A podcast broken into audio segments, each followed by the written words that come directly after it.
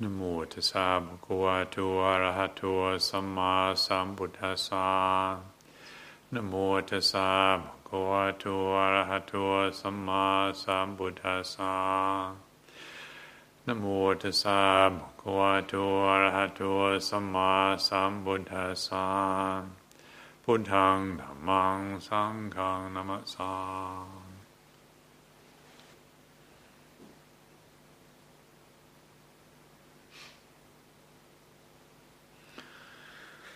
This being the first Saturday of the month of October is an occasion for sharing a contemplation on the Dhamma teaching that's on our calendar page for this month, which is a quote from the collected teachings of Ajahn Chah, saying, "We travel the path of Sila Samadhi Panya until we find the blessings of purity, radiance and peace.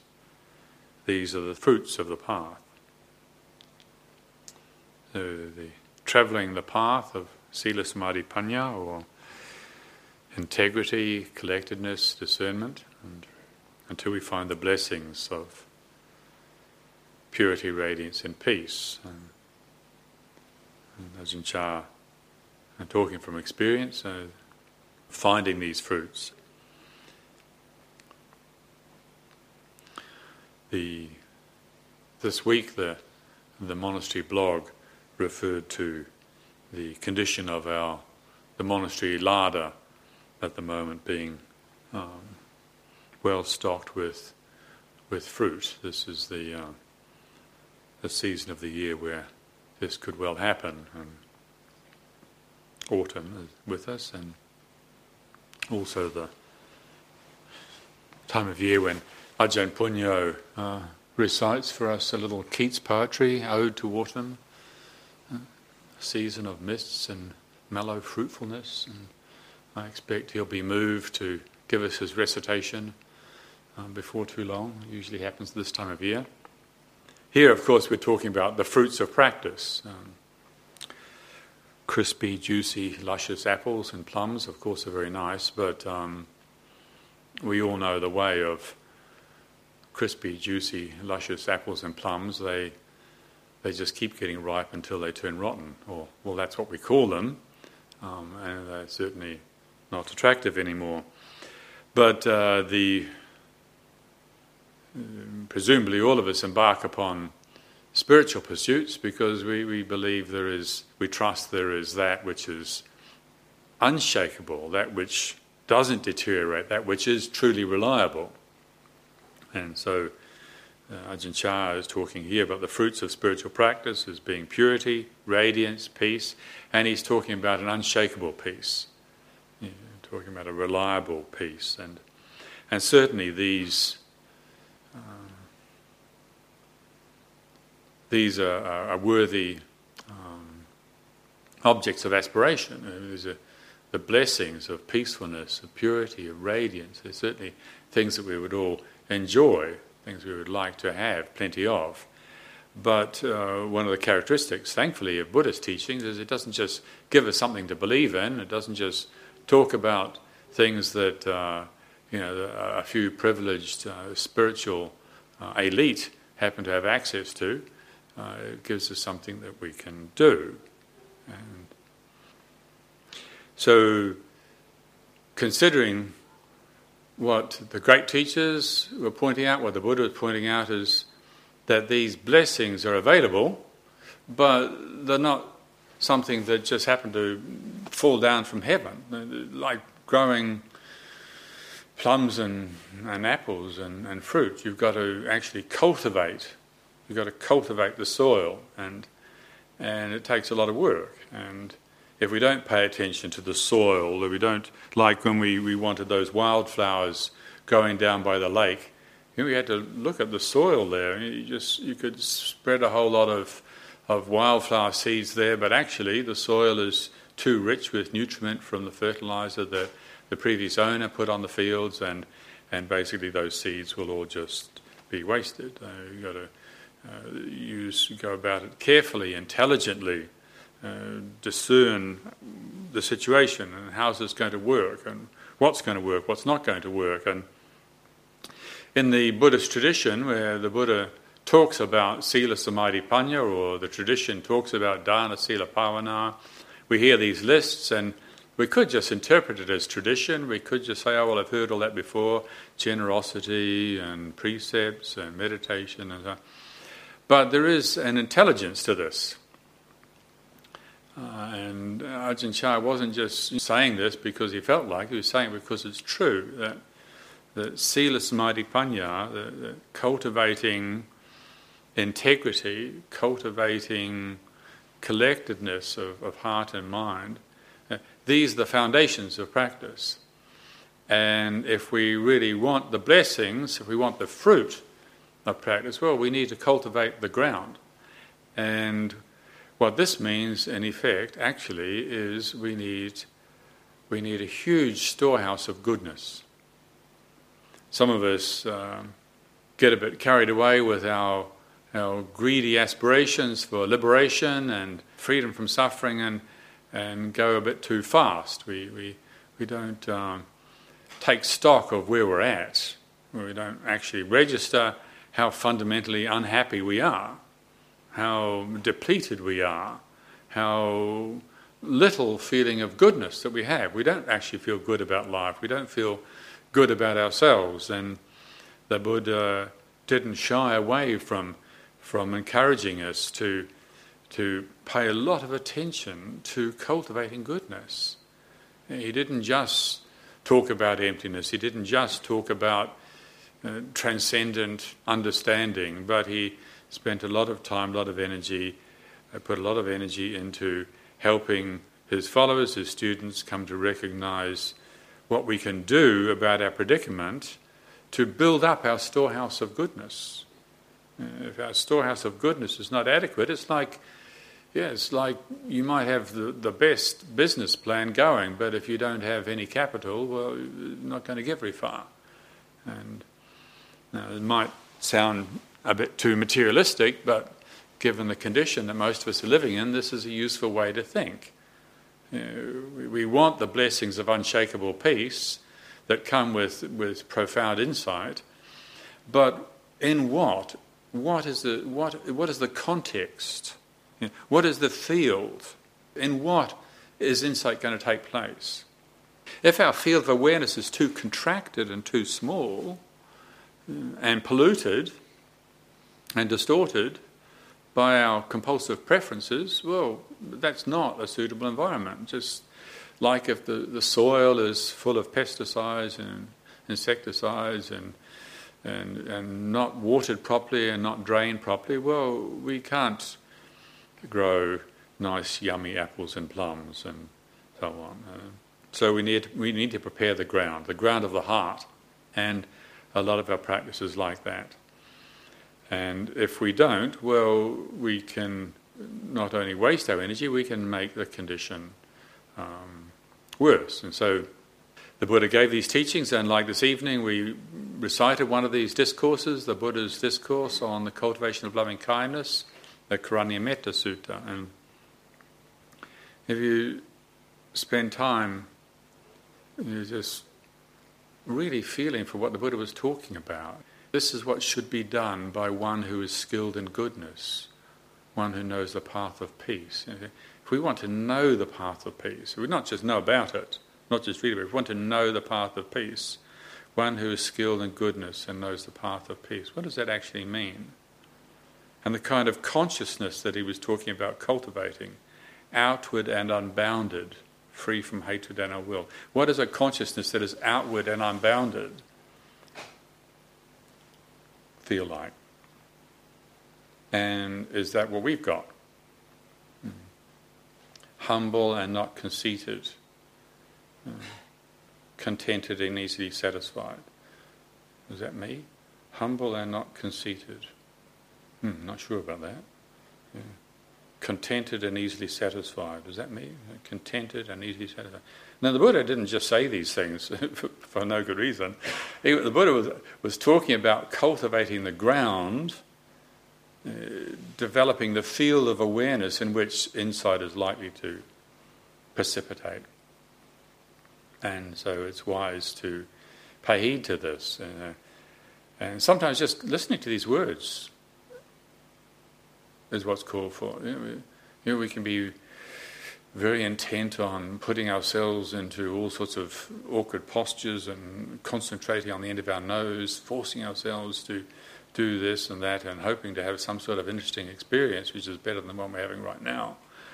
But what about just sitting there and contemplating, contented and easily satisfied?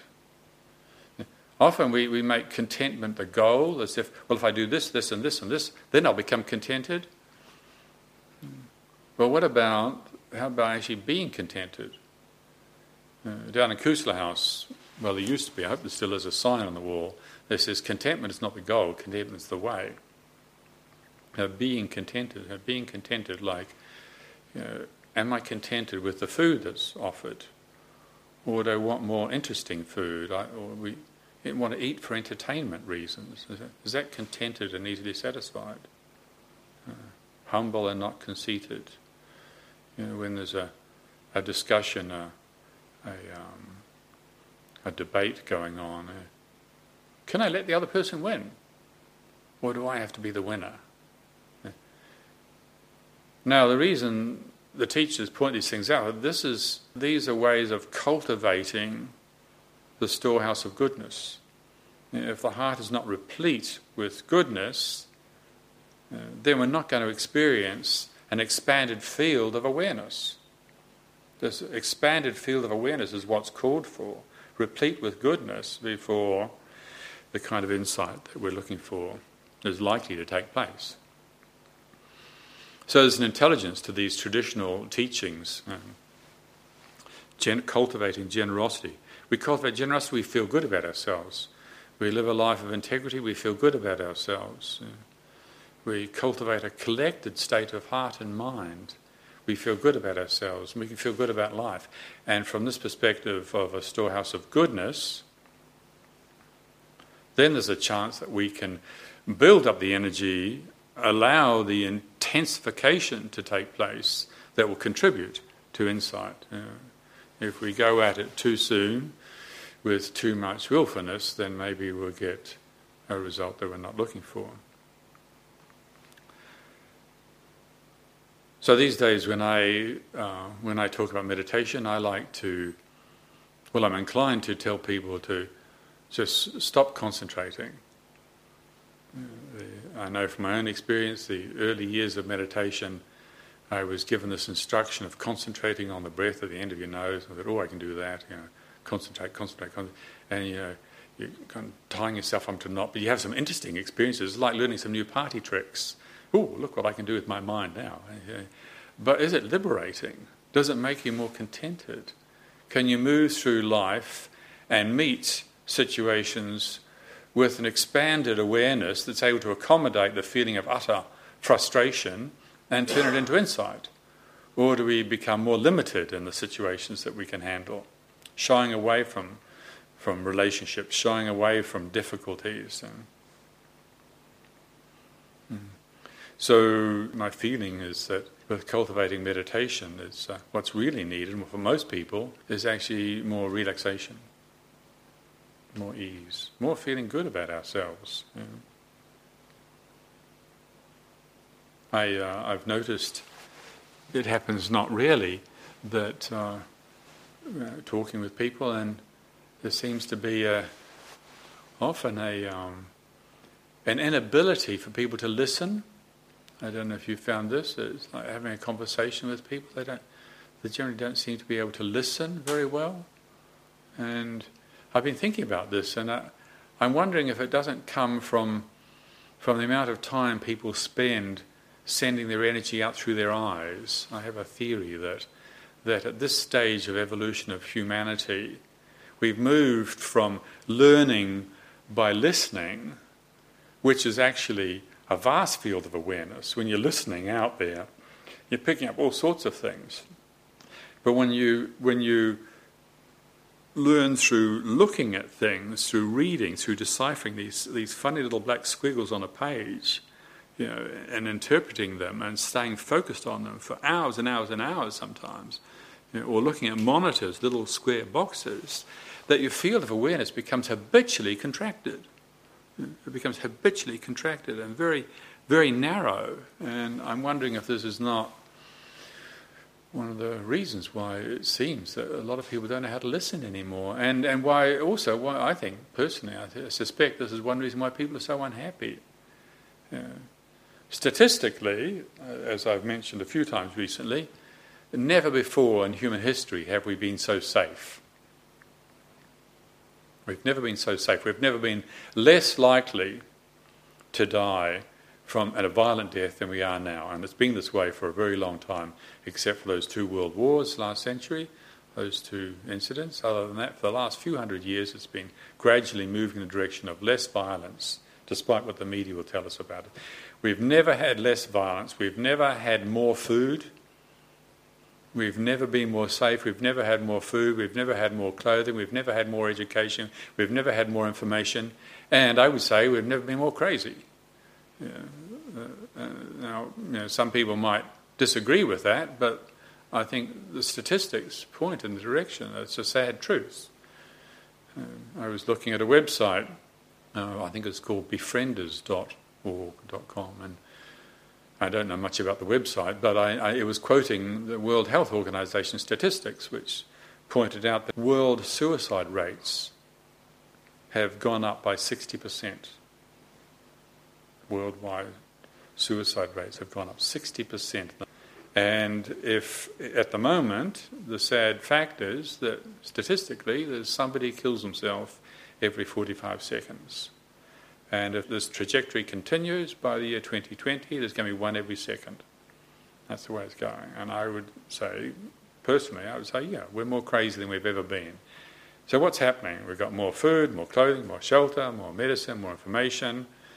But it seems to be the experience for most people is they've got less space to live in. And we're not talking about physical space here, we're talking about psychological space. The world that people occupy, it's like consciousness, awareness has collapsed. People's field of awareness is this small, narrow world that's me.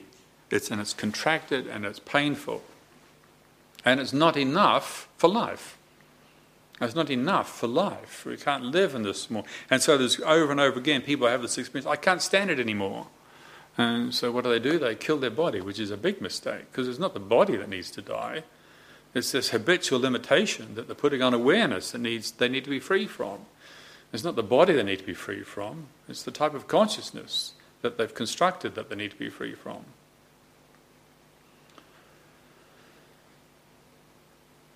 So using meditation techniques to become even more compacted and more contracted, I feel, is a big mistake. And I know I made this mistake myself for many years, and I've seen many other people doing it. And so the Buddha's teaching on paying attention to cultivating a vast field of awareness, you know, a storehouse replete with goodness. You know, can we do this? Do we do this? You know, can we? What I suggest and what I like doing myself is, instead of using willful controlling as the primary tool of spiritual discipline, to exercise trust, to exercise trusting. And so in meditation you want to do something, so okay, it's good, you know, contrasting situation, instead of running around like chickens with their head chopped off, you know, just stop and do nothing for a while and bring attention to body awareness. Body awareness, upright, alert. Yep, right, that's what we're doing. And then don't meditate. Just instead of doing something, simply being aware. And trying it. Try experimenting with becoming familiar with the field of awareness that we're living as. Instead of trying to become something better by willfully manipulating conditions, investigating, becoming interested in the field of awareness that we experience ourselves to be. What does it feel like? What happens to this field of awareness? What happens to this field of awareness when we just drop in the word trust? trusting.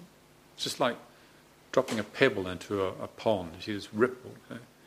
What does the ripple in our being feel like when you drop in the word trusting? Maybe the belly softens a little bit, the shoulders drop a little bit, trusting. Opening. Expanding. Allowing. Receiving. And trusting in our own intuition to undo this tangle, this contracted tangle that our hearts have become. I feel confident that this is a safer and more productive use of energy than defaulting to our habitual patterns of controlling and manipulating our minds to try and become something better than what we are right now. So if we can do this, if we have a feeling for this, we've become familiar with our own habits of collapsing awareness, and can perhaps release out of it a little bit, then maybe we're more ready for the intensification. A few weeks ago I gave a talk on the place of intensity in practice, and absolutely it's one of the factors that's needed. Energy, intensity. Yes, we can be very interested in Dhamma, enthusiastically interested in Dhamma, in truth, in reality, and cultivating a heart of loving kindness and patience and friendliness, these spiritual qualities. But before the rigid habits of self-holding can be released, there does need to be intensity. Intensity is an important factor. But if we, as we tend to do, some of us tend to do, is throw ourselves into this too soon, with too much willfulness, before we're familiar with what it means to have an expanded field of awareness. And before we know what it means to have a storehouse of goodness, then that intensity can't function as it potentially would. But if we've prepared ourselves properly, and if we have some familiarity with letting go of this contracted state of selfhood, then intensity doesn't have to be something that we necessarily set up. It's something that we can also find in everyday life. And it is important that we develop the view, that we correct the view, that when we're feeling frustrated that there's something going wrong, isn't it the case that when we feel frustrated that we're failing? That's what we feel like, isn't it? We feel like we're failing if we feel frustrated. But how about if, instead of assuming that when I feel frustrated that it's somehow an indictment against me, that this very feeling of limited being, this very feeling of I can't stand this anymore, how about considering that this is the very place where we meet ourselves at the point where we are imposing limitations on awareness? Because that's what we're doing. That's what the experience is, where I feel like I can't handle it anymore. When awareness is collapsed and contracted and we feel like we can't handle it anymore and we don't know how to ease out of that, we don't have a storehouse of goodness, we don't basically trust ourselves, we don't basically trust in life, then maybe we miss the opportunity. But if we've prepared ourselves properly, then when we feel this experience, we encounter this experience of, I can't stand this anymore, what is that assumption? What is that? What is that we're imposing on ourselves in that moment, in that way, in our bodies, in our hearts, in our minds, that then we tend to then judge the external circumstances about? We judge the external circumstances because we haven't properly prepared ourselves to turn the light of awareness inwards and feel the reality of what we're doing. The reality of what we're doing in that moment is this habitual imposing a feeling of limitation.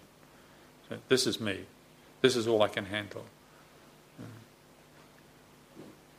Well, if we are willing and able to question that, then maybe what we'll find is that the energy that's needed to free us from this experience of being limited is within that frustration itself. So experiences like, should I become a nun or monk, or should I go out and save the world? Yeah? Sometimes people have these things. Should I join the Sangha, or should I go and save the world and join a NGO somewhere and save the planet? Yeah? Now, that can be a passionate dilemma for people. Or should I meditate, or should I get married? That's often what happens.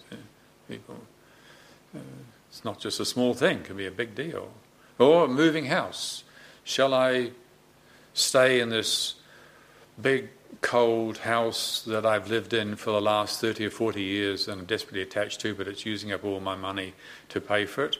Or should I move into a small apartment? Dilemma. How do we meet it? How do we meet the dilemmas of our life? Well, if we have become familiar with the possibility of expanding awareness, not just habitually turning to our contracted state of, I've got to sort this out. Yeah. But take a deep breath. Physically, create the physical space. You know, go against that habit to contract, to push the breath out and to close down and to try and manipulate. What does it feel like? It feels responsible, doesn't it? You know, I'm going to sort this problem out. I'm going to sort this dilemma out. You know, what is that habit? You know, it's antithetical to not follow that. You know, it feels irresponsible to not follow that. You know, but that's, in reality, if we stop and investigate, if we stop and look at it, if we dare to make the effort to go against it, to train ourselves to go against the conditioning, to control, to do, to manipulate, if we dare to go against ego's habitual tendencies, maybe we find there's another possibility, that actually trusting is much more spacious. If we've prepared ourselves, established ourselves with the good feeling that comes from living a life of integrity, that's the precepts, the basic precepts means we're safe, we feel safe, we can let the intensity build up, let the dilemma build up. I want to do this and I don't want to do this at the same time. It's like a dynamo. It's like if you've got a wound and it's healing and it's itching like nobody's business, and you really want to scratch it. Yeah, I really want to scratch it. I really want to scratch it. But you know, if you scratch it, it's going to get more infected. So you really don't want to scratch it. You want to scratch it, and you don't want to scratch it. Which one do you take sides with? Do we have to take sides? We don't have to take sides. When we come across a dilemma, the barometer for practice is, how long does it take us before we put our hands together in Anjali and say, welcome, this is just what I need. I absolutely can't handle this situation. I absolutely can't handle this. I don't know what to do. Absolutely wonderful. Perfect. It's a gift if we prepared ourselves properly. If we know what it means to be able to live as an expanded state of awareness, sort of a storehouse of goodness, if we have some familiarity with that, well then when life's dilemmas are offered to us, it's an offering. It still stinks, there's no doubt about it, absolutely stinks. It's absolutely not what I want. It absolutely feels like a disaster on one level. It absolutely feels like a failure on one level. But maybe there's another level in which we realise, oh yeah, actually we can trust in this. This is energy. This is the very place where we can find the energy that's going to break us out of this feeling of limited existence that I experience myself to be. I keep coming up against this wall over and over again. I can't handle it. I can't handle it. Yeah. How do we break out of that? Not by reading books. Yeah. Yeah. But by cultivating the conditions that mean that at that moment where there's the inclination to contract, we expand. There's the inclination to grasp, we let go. There's the inclination to reject, we greet the intensity. And if there is this kind of preparation, if there's this kind of training, then that which previously might have appeared utterly impossible becomes possible. I think it was it Einstein, I think, who said that you can never resolve a problem on the level on which the problem manifests. I think it was Einstein. In other words, we need to go to another level. We need to go to an expanded state of awareness, or another level of energy. We need to go deeper. If all we do is we think about it, how am I going to solve my dilemma? That's the one who created the dilemma. That's the one who created the problem. We need to find an alternative approach. So thank you very much this evening for your attention.